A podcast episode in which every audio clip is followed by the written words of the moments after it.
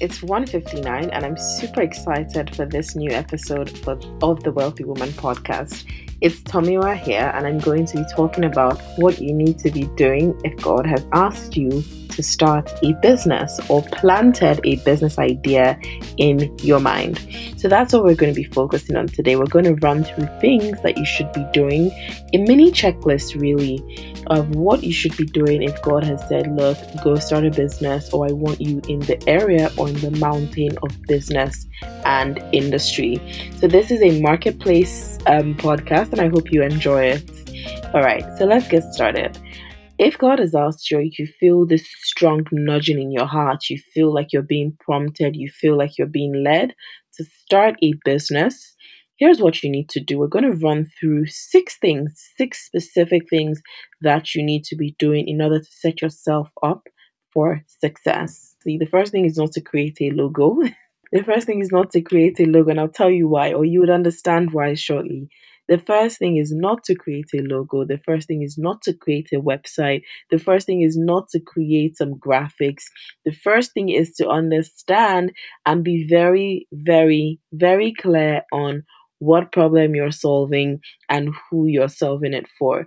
I know that sounds cliche. I know that you've probably heard this so many times, but I'll tell you why it's so important to get this nailed down before you start.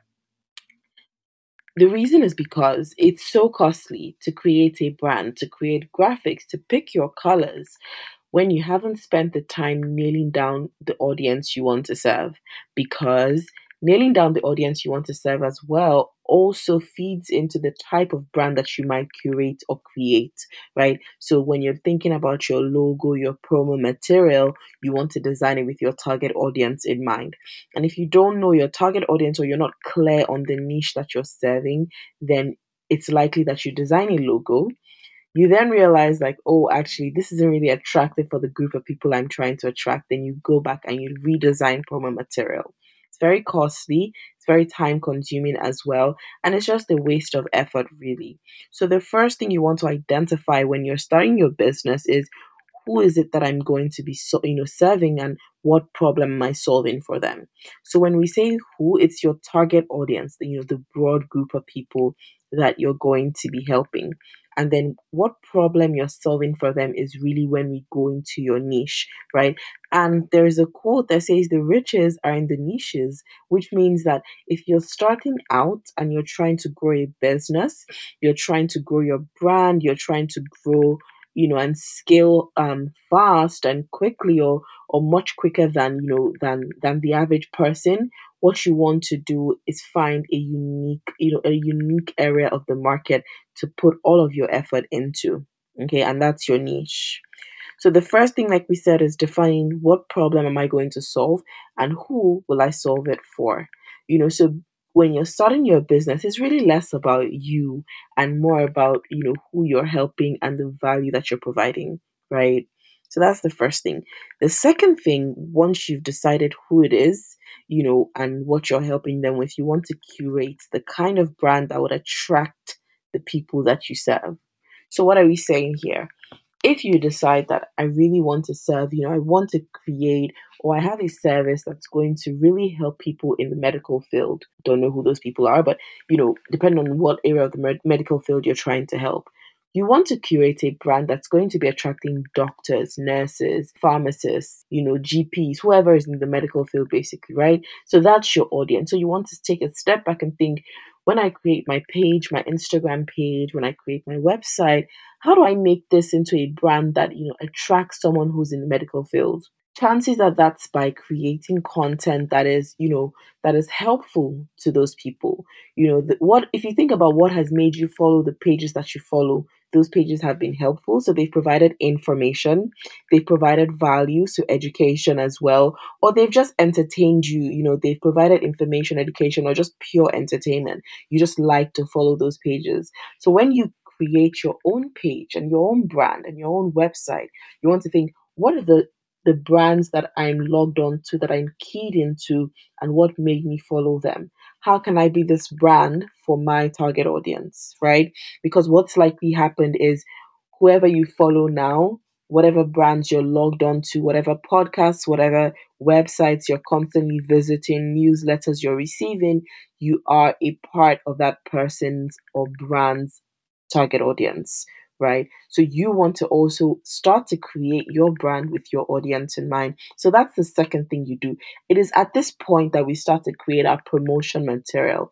It is at this point that we start to create our Instagram. We start to you know create an online brand presence. So that's when you know sometimes the graphics can come in the logo can come in. And i want to you know, share a message that will be a breakthrough for someone when it comes to logos and things like that. You see when we start out our businesses especially with us women we want it to be perfect. We want it to be you know amazing. We want it to just look the best. And that's really commendable. That's really really good. But what is important as well to understand is that the business you start is is hardly ever the business you end up running right? The business you start is hardly ever the business that you end up running in the long term. So what am i saying or in the long run? What am i saying? 99% of the time you will change your branding as you evolve. Your logo might change, your messaging might change, your brand colors might change, and that's okay because human beings are so dynamic. We're so, you know, we we change with seasons. Different things could happen. You could get new inspiration. You know we're not stuck with a particular brand look at instagram for example. Look at mcdonald's. Look at apple. The brand has changed. You know the ipods that we first got when we were you know teenagers is not the same as what we have now. When we had those ipods and those huge thick iPods and now looking at the iPhone today, right? When you look at McDonald's, I can't remember, I've seen somewhere that with McDonald's, they changed their brand so many times. They've changed their brand. I can't, I've lost count of how many times McDonald's has actually changed their branding since their first inception. So the idea is just to free you of feeling caged and feeling tied to a brand idea, feeling tied to a particular branding, feeling tied to a particular way or design or color, because know that you can change it in the future. So the important thing is to get started don't get bogged down with trying to perfect a particular brand. Just start. Okay. So, like I said, the second thing is to curate a brand that attracts the people that you want to serve. By one, obviously making it attractive, making it interesting, you know, making it informative, making it entertaining, thinking about what is it that has attracted you to the brands that you follow. Okay. So now we're going to the third point. So now you've decided what problem that you're solving, you're clear on that. You've decided how you're, you know, you're now curating a brand that's attracting the right people. We can't stop there. We can't stop at marketing. We actually have to, you know, go a step further into our sales, right? Because sales is the lifeblood of your business. So without sales, there are no clients. Without clients, there is no cash and without cash there is no business because cash is the you know it's it's what your business feeds on it's the engine it's the you know it's everything it's what if there's no cash you have no money to run your business to put it quite bluntly so you want to really understand how do you sell the service that you want to give people that solution that you defined at the very start of the business inception, how do you want to sell it to people? How do you want to get that out into the marketplace to your ideal clients? Okay. And this is where lots, a lot of times women specifically, you know, get stuck we really find it difficult to sell our services. We find it difficult to go out in the marketplace and say, "Hey, this is what I'm offering in exchange for, you know, this this um, price point in exchange for this investment value." We find that very very difficult. Another breakthrough point I want to share is that selling is serving. Selling is serving because you have a solution, you trust in that solution. Selling to somebody is not a bad thing selling to somebody is not taking money away from them, it is serving them. It's a mutual exchange of value most times we feel like, oh, I don't want to sell, I don't want to put a price on things, you know, but that's not the best way to go about it, especially if you want to run a business and not an expensive hobby, right? You want to be able to pitch your services because you are a confident businesswoman and because God has asked you to run this business, to operate in this business, you want to do that with excellence, right? So you want to sell your services, you want to pitch your services with integrity, with ethics, but you do want to be pitching. right? So you want to understand like how will I sell my services?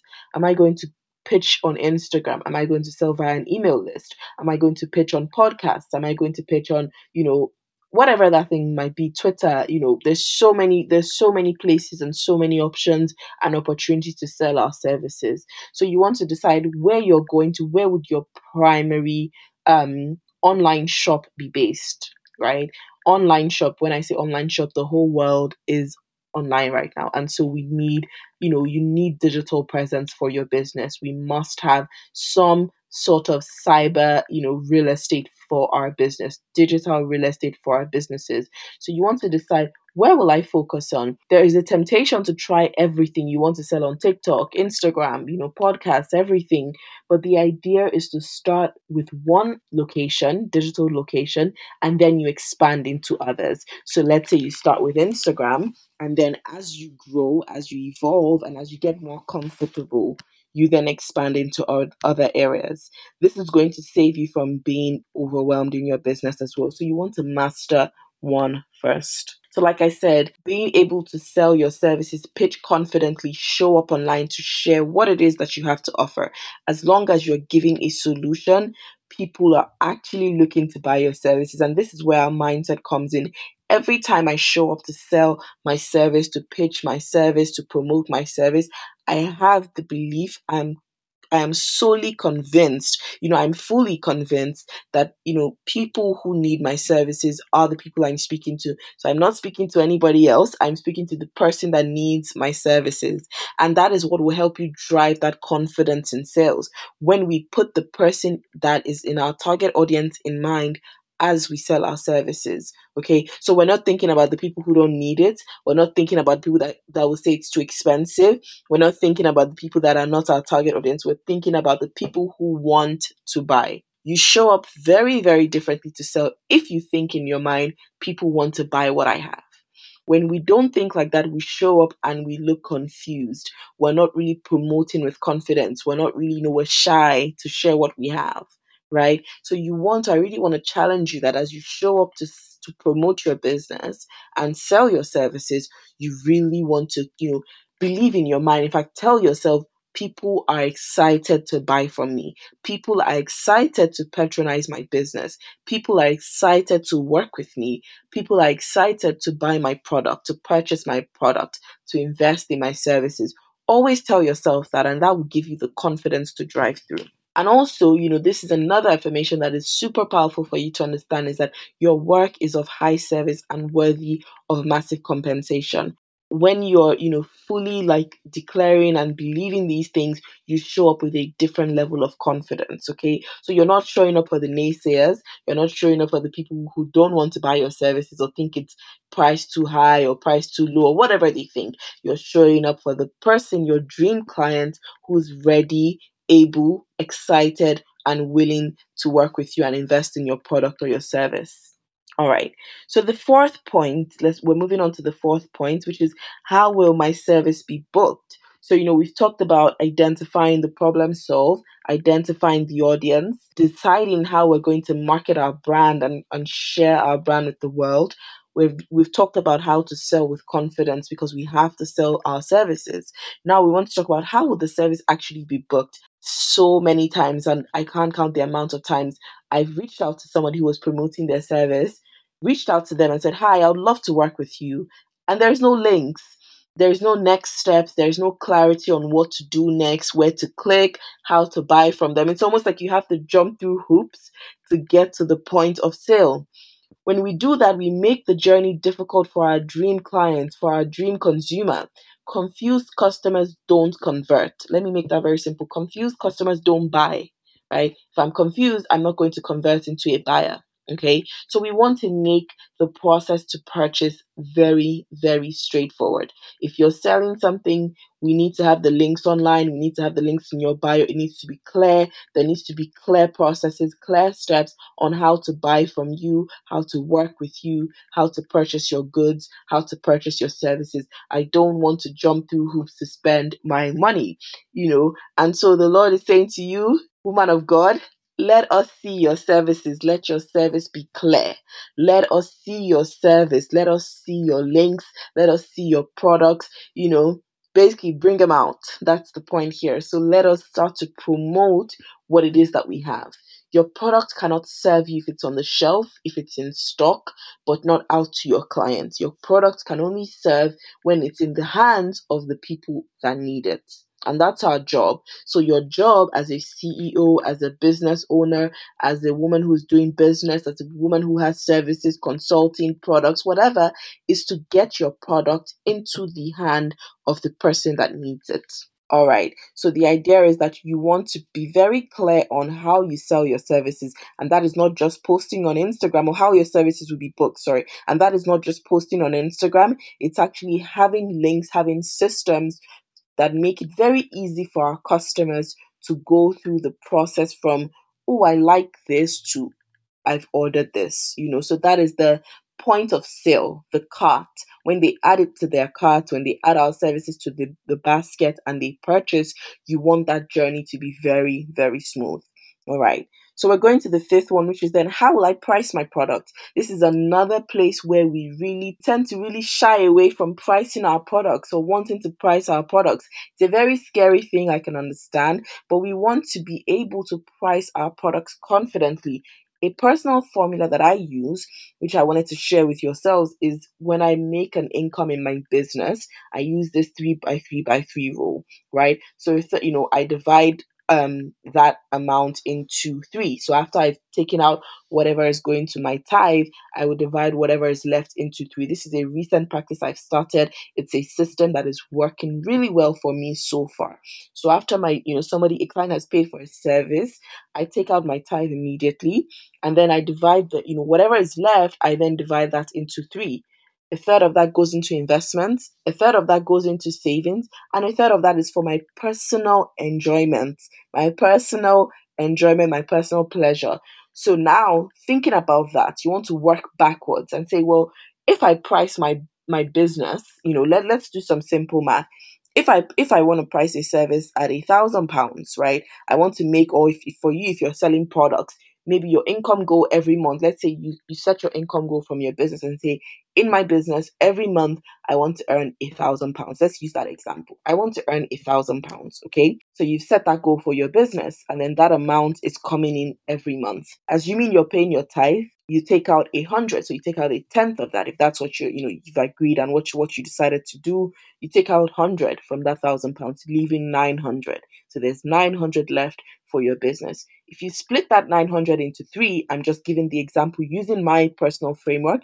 You can design this how you like, but you'll understand why I'm sharing this. Using that three by three by three framework, you then take a third, you put that in investments, you take a third, you put that in your savings, you're left with 300 pounds, right? So we're taking that 900 and we've divided it into three. If 300 is not enough to fund the lifestyle that you want, to fund your needs, your expenses, whatever it is that you plan to use that money for, then you know it's time to raise your rate. So let us not pull prices out of thin air when we're pricing our products and our services. We want to set a target to how much do we want this business in total to bring in every month and how much of that will be our personal salary because you don't spend all you know all of the money that comes in into your business right you have to save for taxes save for a rainy day and all of that so the idea is that you you know you say okay well if I divide this money into three, if I take out taxes, bills, this, that, what is left for my salary? And is that really enough to sustain me? Because the money that, you know, the, the whole entire 1,000 pounds is not for, for personal pleasure. That is not a great way to manage money. so we have to be smart with our money management as well. So a part of that is obviously your salary. Is that enough? If it is, then good. If not, then you know that you need to realistically raise your rates. You need to realistically raise the prices of your product. So that's just an example. There are more ways to price, there are more ways that and systems for pricing, but that is just one example. Finally, systems. What am I doing each day to help my business? If you have a business, when you create your to-do list for the day and you create a list of things you're going to do for your business, identify what a checklist item doing for my business how is it moving my business forward because a lot of times another thing we get stuck in especially as women in business, is busy work. we spent a whole day working on our businesses, but none of it was to move sales, none of it was to manage risk, none of it was to cut costs. We must be caught doing things that are cutting costs, doing things that are managing risk, doing things that are bringing in revenue. If we're not doing any of those three things, then we need to be reviewing our to do list and just thinking, am I actually doing work that is moving this business forward, or am I just doing busy work, unproductive work? So I want to challenge you that when you create your business to do list, your brand's to do list, just think of all these things on the list, what responsibility is each thing having, right? Is it an, having an effect on, right? So this checklist item, what does it have an effect on? Is it my revenue? Is it managing my risk? Is it reducing my cost?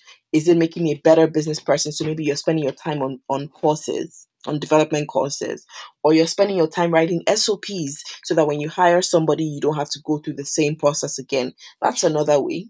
Or you're spending your time reviewing your expenses, your, your bank statement to think, where can I cut costs?